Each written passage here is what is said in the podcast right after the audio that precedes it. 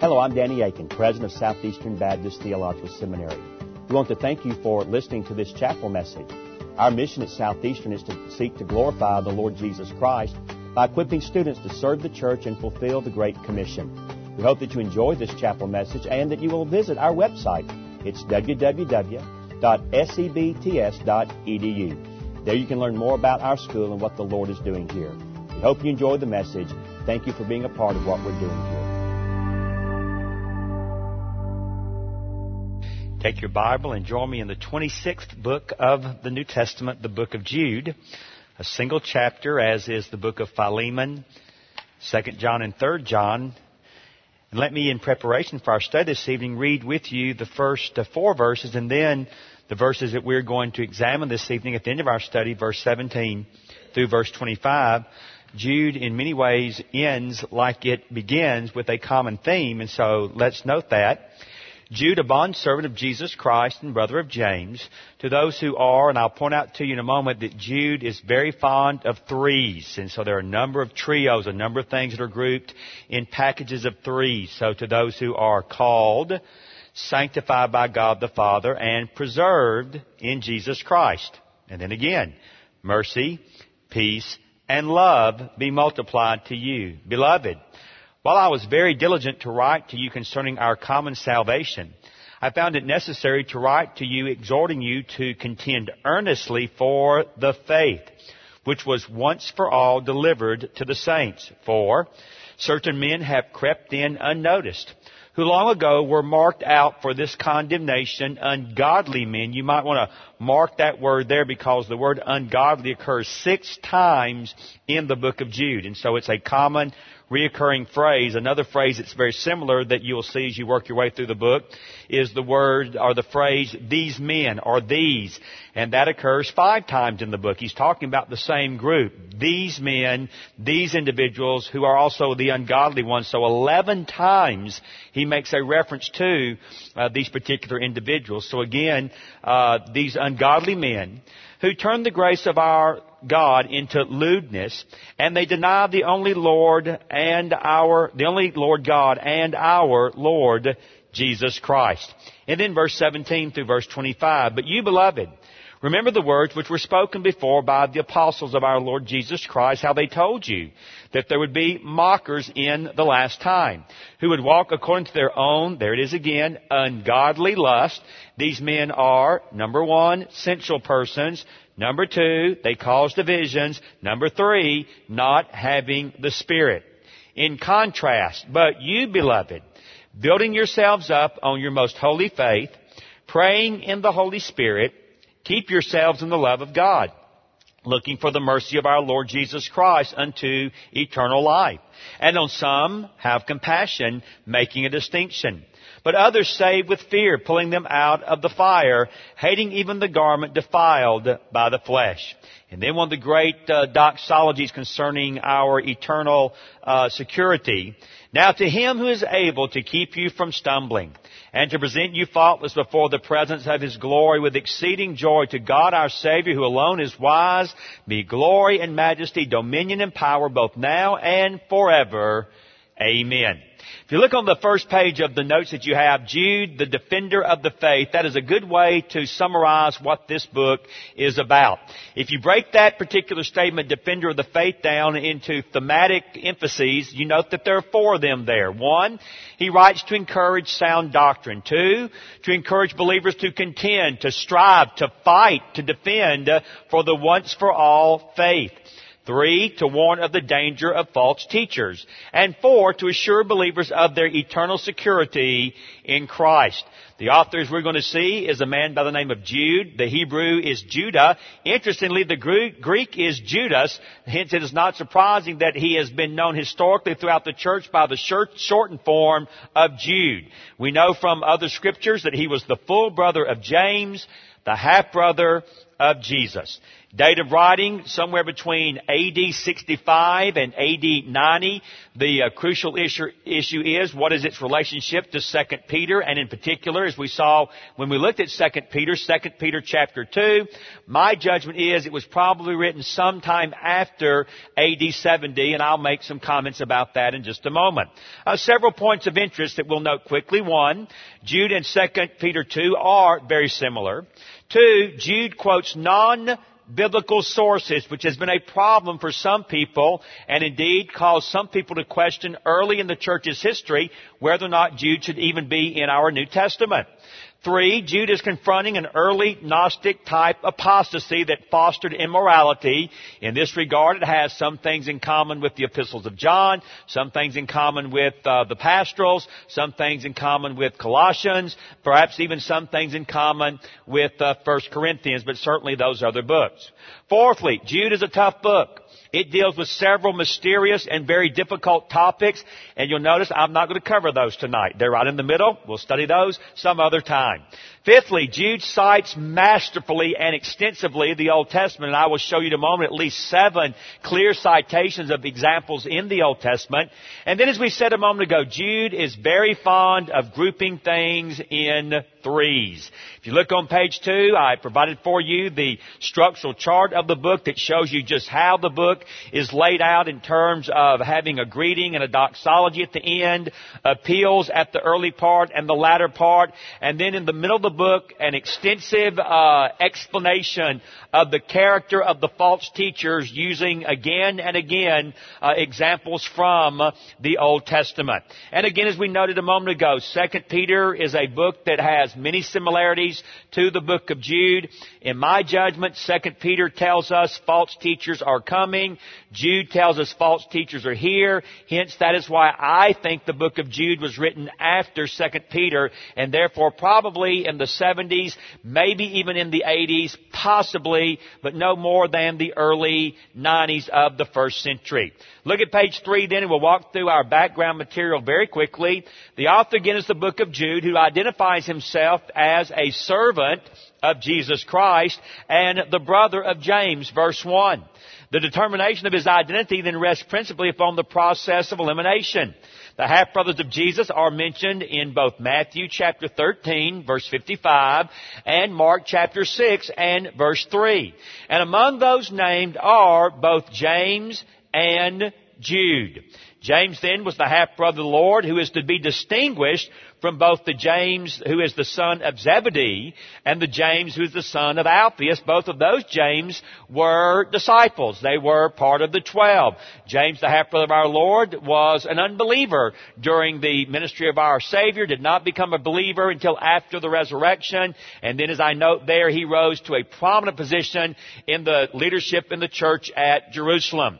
Jude, on the other hand, was not as widely known as James, and he does not use in this book an apostolic title, nor is he ever referred to anywhere else as an apostle. He simply, and I would even add humbly, identifies himself as the bondservant or slave of Jesus Christ and the brother of the well-known James. And therefore the conclusion is that this Judas, or this Jude is one of the Lord's half-brothers. And as I said a moment ago, his name is the same as Judah or Judas, and his name, like theirs, means praise. Now, when did he write the book? And from where did he write the book? Well, again, we cannot be certain. People have argued that the place of writing was anywhere from Alexandria to Rome. Again, I noted that there's this close relationship to 2 Peter 2 because I believe that Peter warned of the coming of false teachers. Jude says they are here. Then I think a date after AD 70 is most reasonable, somewhere between AD 75 and 90. And that's what that paragraph there unravels and unfolds for you. Drop down to number three, the theme, the warning against false teachers. You know, it's very interesting. If it were not for false teaching, we would probably only have half of our New Testament. If you think about it, many, many, many, many of the books of the New Testament were written specifically because of the danger of false teaching. In fact, those of you that have studied church history know that the formation of our New Testament, in terms of its 27 books, also was given a shot in the arm because of the presence of false teaching, the presence of false uh, documents, false gospels, false acts, false epistles that were not authentic, they had not been written by apostles or close associates of an apostle. So again, false teaching, though in one sense our enemy, has also been our friend in terms of what it produced in the New Testament writings and their being gathered together. But when it comes to Jude, there is no obscurity in Jude's purpose. He wishes to discuss facets of salvation, but the threat of subversive teachers compelled him to write and exhort his readers, you contend earnestly for, and the word the should be emphasized, the faith. He's not talking about contend for faith. He is arguing that you should contend for the faith. What is the correct belief about the person and work of Jesus Christ? What is the correct belief about the doctrine of salvation? What is the correct belief about the doctrine of God? And so on. He's very interested that you understand the faith the body of doctrine embraced and believed by the apostolic church. Indeed, his entire epistle is an assessment of false teachers and a strong warning to the recipients. The false teachers reject Christ's authority, but Jude says in contrast, He is Lord both now and forever. Therefore, you should shun the false teachers and you should follow the teaching of the Lord Jesus Christ and follow the teaching of those who were with the Lord Jesus Christ as well. I also noted for you a moment ago that Jude uses extensively the Old Testament, citing instances related to Israel, uh, the fall of angels, Sodom and Gomorrah, Cain, Balaam, Korah, and Enoch. And so I give you the instances where he cites these as well as the particular individuals mentioned as well. Also, Jude, if you analyze the book from verse 1 through verse 25, could be summarized or could be analyzed, maybe is a better way of saying it, around seven great challenges that he puts before uh, the audience to whom he is writing. Number one, Earnestly contend for the faith. Number two, remember the teaching and warnings of the apostles. Number three, build yourself up in the most holy faith. Number four, pray in the Holy Spirit. Number five, keep yourselves in the love of God. Number six, look for the mercy of the Lord to bring to you eternal life. And number seven, show mercy to Christians who are doubting, snatch unbelievers from the fire, and cautiously show mercy to the corrupt. Now before you turn, notice, I do not deal with those seven commands in any area from verse 4 through verse 16. Very interestingly, verses 4 through 16 are the illustrations. The command one is found on the front end at verse 3, and Jude basically backloads all of his commands, and as I'll point out in just a moment, again, very interestingly, if you analyze the original Greek text, there's not a single imperative, not a single word of command in the first 16 verses. But in verse 17 through verse 23, there are five. And so Jude, in essence, like a good lawyer says, here's what you need to do. Here is the evidence for what you, uh, why I make that uh, uh, uh, request of you, and then bam, bam, bam, bam, bam. After giving the evidence, he says, "All right, then you must. do, If this is true, if this is so, then you must do all of these things. And in rapid fire succession, he gives you five imperatives in verse 17 through verse 23. And in essence, I've unraveled them for you there in Numbers 2 through number 7, though actually there's six points there, and I'll show you how that works itself out also in just a minute. Now, we do need to deal with this one issue because it is raised uh, repeatedly by New Testament scholars, and the first time people come across this, sometimes they just kind of have, as we would say here in the South, a hissy fit, and they don't know what to do with it, so let me explain to you. How do we, page five, how should we respond when biblical authors like Jude, for example, cite or quote from a non-biblical source? Now, by analogy, though, it's not a one-to-one correspondence. When I preach, uh, when Brother Bill preaches, when others fill this pulpit, uh, from our seminary, or from our church, or from whatever, it is often the case that in our preaching we might use an illustration from a non-biblical source. Why, I quote all the time from Newsweek, Time, uh, U.S. News and World Report and given Newsweek's record over the last few days with the Quran in Guantanamo, who would believe half of what they write? Of course, I don't believe half of what they write anyway. But uh, be that as it may, every now and then I get really frisky and I quote from the News and Observer. And I only believe about 1% of the stuff in that thing. And so, you know, when I quote from that thing, uh, you would be a fool to think that I am endorsing the whole thing. I mean, actually, I have worked very diligently to find the one thing I actually think I can trust. And so I will use that from time to time. Now I'm speaking tongue in cheek, but just barely, uh, because I'm not too impressed with the, uh, News and Observer, and uh, I'm happy for you to tell them I'm not impressed. I, I told them myself I'm not impressed, so I'm not talking behind their back. My point is simply this. If I cite it as something I believe to be true, that in no way says I believe everything they write is true. And so even if, and they do, as I'm going to show you, even if the biblical authors cite non-biblical sources, that in no way necessitates an endorsement of the totality of the thing they are citing. That's just very poor thinking and logic to argue in that kind of a way. So what can we say about this issue of non-biblical sources? Well, number one, recognize it does occur. The fact of the matter is, in Jude 9, he is quoting from an ancient book called The Assumption of Moses. And in Jude 14, he is quoting a book called the Book of Enoch. Now, we're virtually certain that Moses did not write the Assumption of Moses. And we are certain that Enoch did not write the Book of Enoch. And so we recognize that these books are not authentic in terms of the alleged author. Still, that does not mean everything inside of them is false. Furthermore, Jesus Stephen and Paul also quote from time to time non-biblical sources as well. So the fact of the matter is there are a number of occasions where the biblical authors will do this. Number two, recognize that all truth is God's truth wherever it is found. So if you find truth in a magazine, a newspaper, on the internet, or in an ancient source, if it's true, ultimately the author of all truth is the God of truth. Number three, and make sure you read it carefully. Recognize that the 66 books of the Bible, though true, do not contain all truth. You say, wait a minute. Oh no, wait a minute, nothing. In a base 10 mathematical system, 2 plus 2 will always equal what? 4. Is that statement found anywhere in the Bible? No. Is it a true statement? Yes. So there are true statements that are outside the canonical scriptures. But what is in the scriptures is always true. So don't make a error and get sucked into a, an indefensible position in this particular context. Number four.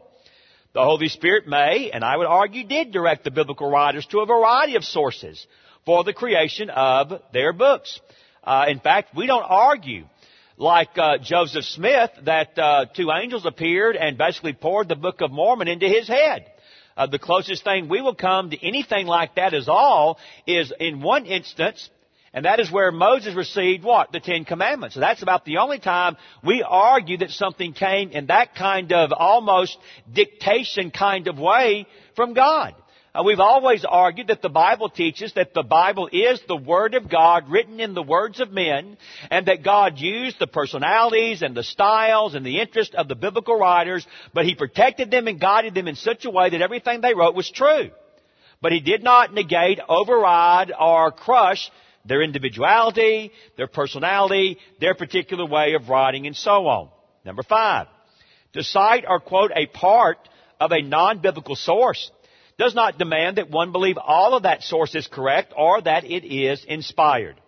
Number six, with the guidance of the Holy Spirit, the early church then came to recognize and compile the books of the Bible which truly belong. In other words, the 66 books of the Bible belong not because the early church said that they belonged, but rather they belong and the early church recognized that this was indeed the case and the order in which that is stated is both crucial and essential.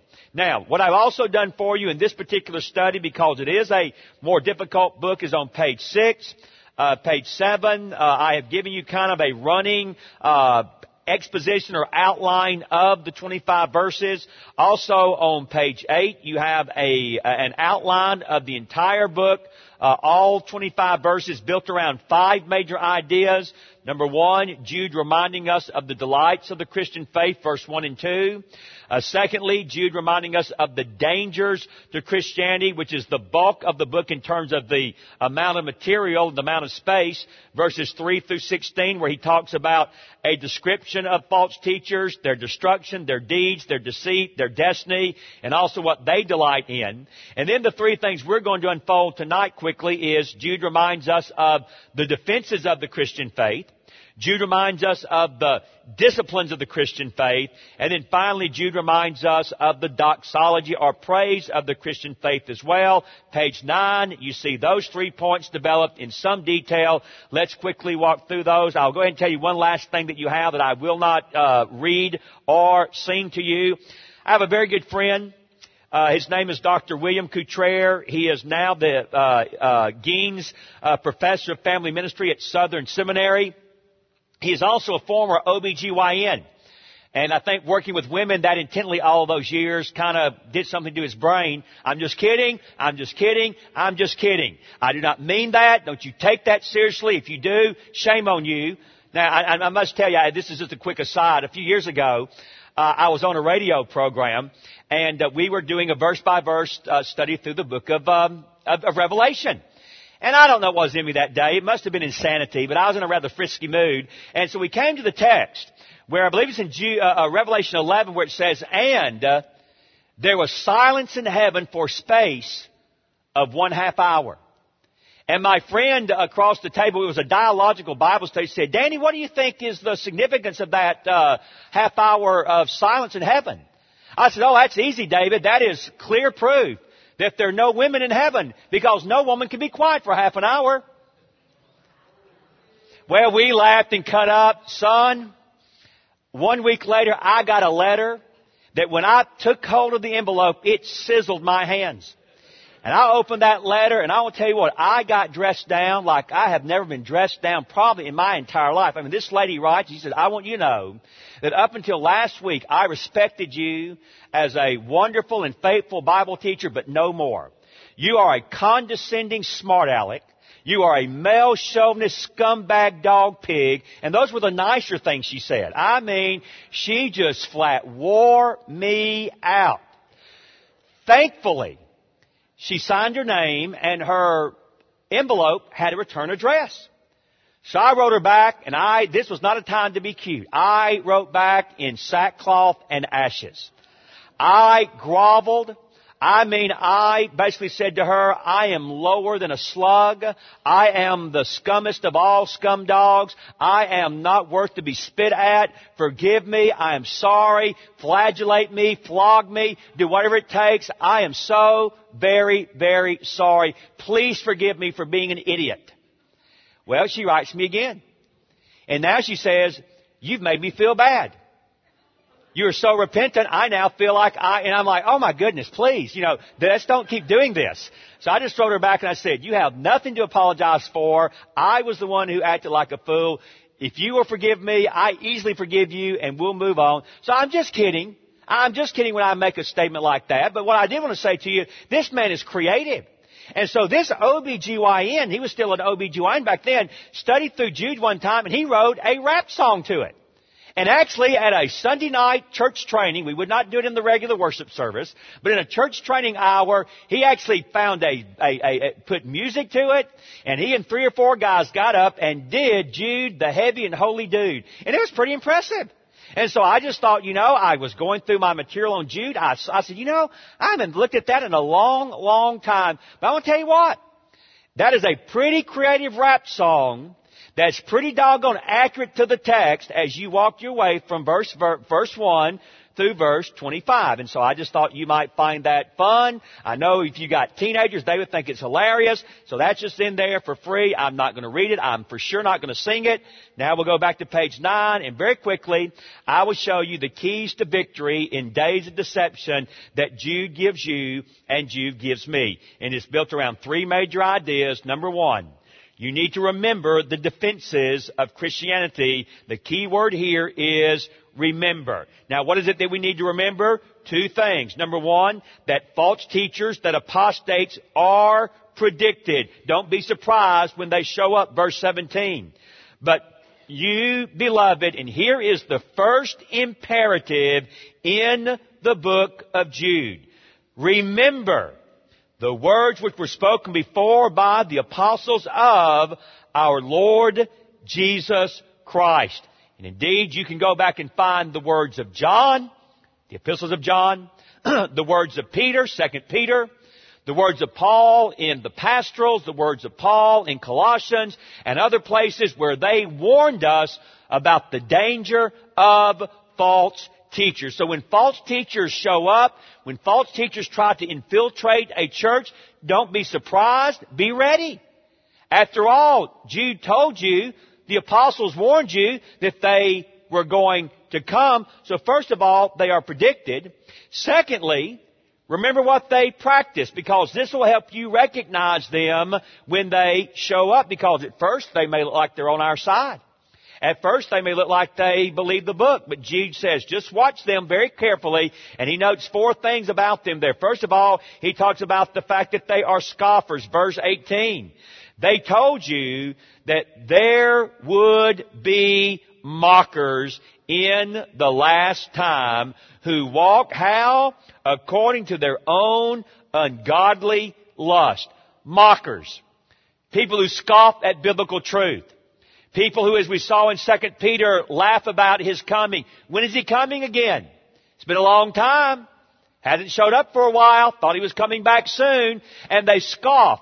They mock. They ridicule. They scorn the plain, clear teaching of Scripture. Usually, as I said today in our chapel messages, they have a Jesus Plus program, a Salvation Plus program. They're always adding something more to the Scriptures. The Scriptures are good, but not good enough. We have a higher teaching, a more enlightened view, and therefore we actually provide something better. And they scoff at the basic, elemental teachings of the Word of God as it centers and focuses upon the person and work of Jesus Christ. Secondly says they are separatists. These are sensual persons who cause divisions. They separate. They are, they are sensual persons, people of the flesh, people of the world. In fact, one translation says you could say these are worldly persons. In other words, they do not operate on a spiritual plane. They separate and operate on a worldly or sensual plane. Again, I don't want to get into name calling, so I'm not going to do it tonight. I'm going to be nice and sweet. But you just look at some of the stuff that you see on TBN. You just look at some of the stuff you see in religious programming and you look at their lifestyles, which is what he's telling us to do. You look at their priorities, you look at how they conduct themselves, and it becomes very clear that actually gold is their God rather than God being their God. And they are driven by the material. They're driven by the sensual. It is not by accident that unbridled immorality runs rampant through that particular vein of, quote, the religious world. It is not by accident at all. Therefore, they are those who walk, you already told you in verse 18, according to their own ungodly lust. Uh, they, are, they are in slavery to themselves, to their own desires, and so they're sensual, worldly. Secondly, he says also that they cause divisions. They, they are uh, divisive. Uh, they break up the fellowship. And then he really drives home the final point and says, and not having the Spirit. In other words, Jude is crystal clear. These false teachers are lost. These are not true believers who are a little confused. These are not true believers who have just a little aberrant area over here. These are persons who are lost. These are persons who have never been born again. These are persons who are unregenerate because they have not the Spirit, they break up the fellowship, they live on a worldly plane, and they're driven by ungodly lust, and they make fun of, ridicule, and scoff the very simple, basic message of the Bible. So Jude says, remember the defenses of the Christian faith. Remember they were predicted, and remember and watch what they practice. Secondly, You need to recall the disciplines of Christianity. Here the key words are remain and rescue. And the key ideas are edification, building up the body, and evangelism, reaching out and saving those who are lost. Now look at what he says there. First of all, you and I need to remain in God's love. Verse 20. But you beloved, now let me show you something before I go on. We all know that participles are what are called ing words. And so you need to note that in any language, participles as ing words are always going to be modifying what? A main verb. And it's very good. The English is a very accurate translation here of the Greek. So notice the ing words and then look for the one word that isn't and you'll see the main verb and the main imperative. But you beloved, here's the first participle, building yourselves up on your most holy faith. Here's the second participle, praying in the Holy Spirit. Verse 21, keep. No ing there. And by the way, there is your next imperative. Keep yourselves in the love of God. How? Looking, there's another participle, looking for the mercy of our Lord Jesus Christ unto eternal life. So what he says here is very simply, you need to keep yourselves or remain in God's love. Alright, great. I am to remain in God's love. Question, how do I do that? He just told you. By building yourselves up in your most holy faith. By praying in the Holy Spirit. And by looking for the mercy of our Lord Jesus Christ. Hence you can see in my outline, we remain in God's love how?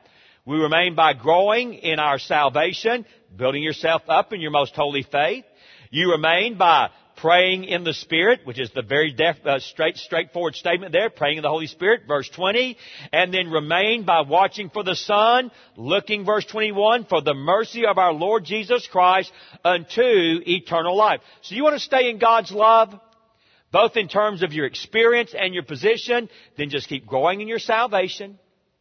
Just keep praying in the Holy Spirit and keep looking for the coming of Jesus. And he says, you'll stay close and intimate with the love of God. Then his second command is, paralleling that, you need to rescue the ungodly sinners or ungodly lost. And interestingly, he basically breaks it down if you take one particular reading of the original text into three categories. He talks about doubters, he talks about the deceived, and then he talks about the defiled. Verse 22, now on some have compassion in the marginal reading that you find in the New King James says, who are doubting. And so I think actually that probably is the better reading. So he says, first of all, when you are doing evangelism, understand that one size does not fit all. People fall in different categories. Some can be classified as those who have legitimate, true, bona fide doubts. So what do you do with them? You have compassion on those who are doubting making a distinction, recognizing that they don't fall into the class of a hardened individual who is resistant to the gospel. Uh, they don't fall into the class of a false teacher who has been exposed to the truth but now has rejected it. Here's someone that may genuinely be looking for God. God is dealing with their heart, but they have doubts.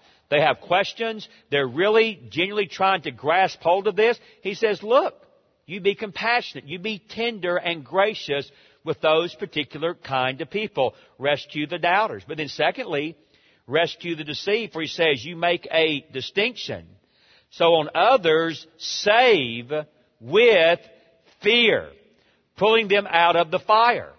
So there are others that are deceived. There are others that are near to being gone. And as a result of the deception of sin, as a result of the foolishness of their lifestyle, you have to be more direct. But there's a last category, hating even the garments defiled by the flesh. And so he says, if you deal with those who are defiled, you've got to be very proactive. In other words, on one group, you may be gracious and kind. On another group, you've got to be up close, personal, and confrontational and say, look, you know what? I have no reason to believe that God is going to give you another opportunity to say yes to Christ. The fact of the matter is, you said no, no, no, no. And every time I talk to you, you get harder and harder and harder and harder. And the Bible does talk about sending away one's day of grace. The Bible does talk about becoming seared in your conscience. In other words, the Bible almost describes a point of no return. And therefore you should not, as we learn from Hebrews and from 2 Corinthians chapter 6, today is the day of salvation. And you know, you say, well, Danny, when do you know when to be gentle and when to press the issue? All I can say is you have to follow the promptings of the Holy Spirit. You simply have to trust the Spirit of God to tell you when to ease back, don't bruise the fruit, press the issue. The time for this guy is thumbs up or thumbs down right now. And I can't make that call for you. I believe that's one of those occasions where you simply have to say, Lord, either shut me down or make me wide open. Now, some of us, unfortunately, hardly ever open our mouths unless there's a gun to our head. Others of us, they are in the minority, by the way, will never shut their mouths. You know, they'll just run over anybody and everybody. Well, neither extreme is in touch with the variety of persons that you're going to deal with when you're sharing the gospel. And so you've got to ask the Lord, you know, just watch Jesus, especially in the Gospel of John. He's very different with the woman at the well than he is with Nicodemus. Lord, I understand that you're a great teacher of Israel. Unless you're born again, you ain't going to heaven. Wait, wait, wait, wait. You must have missed something. I, I just told you that you were a, a great teacher in Israel. Unless you're born again, you won't see the kingdom of God. I mean, that's pretty in your face if you ask me. Next chapter, woman at the well. Hey girl, can I have a drink of water? You're talking to me, a Samaritan woman? Yeah, I'd like something to drink, although if you knew the water I could give you, you'd ask for me, you'd never thirst again. I would submit that that's not nearly as confrontational. I would submit that's a lot more gentle, a lot more gracious, a lot more compassionate. And so he's dealing with one who is a, I won't say he's hardened, but he's a, a religious, you know, elite. He's dealing with another who is a outcast woman of ill repute who probably is living with a broken heart and it hasn't had a kind word from a man in many, many years. And that he would say to her, Can I just have a drink of water? Opened up the door for him to bring her to himself. And so again, Jesus himself gives us the pattern for sensitivity in terms of sharing the gospel. Then finally, we'll just note this quickly, rejoice in the doxology of Christianity in terms of God's person and power, protection, purpose, and praiseworthiness. His person, now to Him. His power, who is able to keep you from stumbling. His protection, and to present you faultless where his purpose before the presence of his glory with exceeding joy. And in verse 25 is all to his praise. To him alone, our God and Savior, who is alone wise, be glory and majesty, dominion and power, when, both now and forever. Amen. So be it.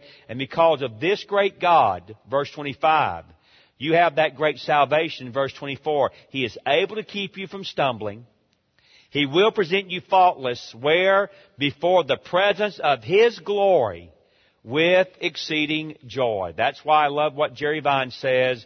God, by His work on the cross, obtained my salvation. By His work for me now, maintains my salvation. From beginning to end, He is the author and the finisher of the faith. I didn't do anything to earn it. I can't do one thing to lose it. Therefore, out of great gratitude and thanksgiving, I will serve Him with all of my heart, not being um, taking license because of my security, but being rabid in my devotion to Him because of my security. I don't stay faithful to my wife because I have to. I stay faithful to my wife because I love her. I don't have to stay faithful to Jesus because I have to. I stay faithful and serve Jesus because I love Him and because I want to. Let's close in prayer. Heavenly Father, thank you so much for Jude, who is a defender of the faith. May we learn from the defenses he has given us that we might be faithful, trustworthy, and true, serving you with all of our heart until that day that we are indeed presented faultless in your presence with exceeding joy and great glory. This we ask and pray in Jesus' name. Amen. Thank you again for listening to this chapel message from Southeastern Baptist Theological Seminary. If you are thinking about theological education on the undergraduate or graduate level, including doctoral studies, we hope that you consider us. If you also find these chapel messages encouraging and a blessing to your walk with Christ, we hope that you will consider financially supporting Southeastern. Our graduates are literally serving the kingdom across this globe, working to carry the gospel of Jesus Christ to a lost dying world. Your gifts will help to train more, and they will serve as a worthwhile investment in God's kingdom. You can find more information about attending Southeastern or supporting us financially at www.sebts.edu. We covet your prayers and trust that God will bless every good work you do for His glory. Thank you for joining us in our chapel services.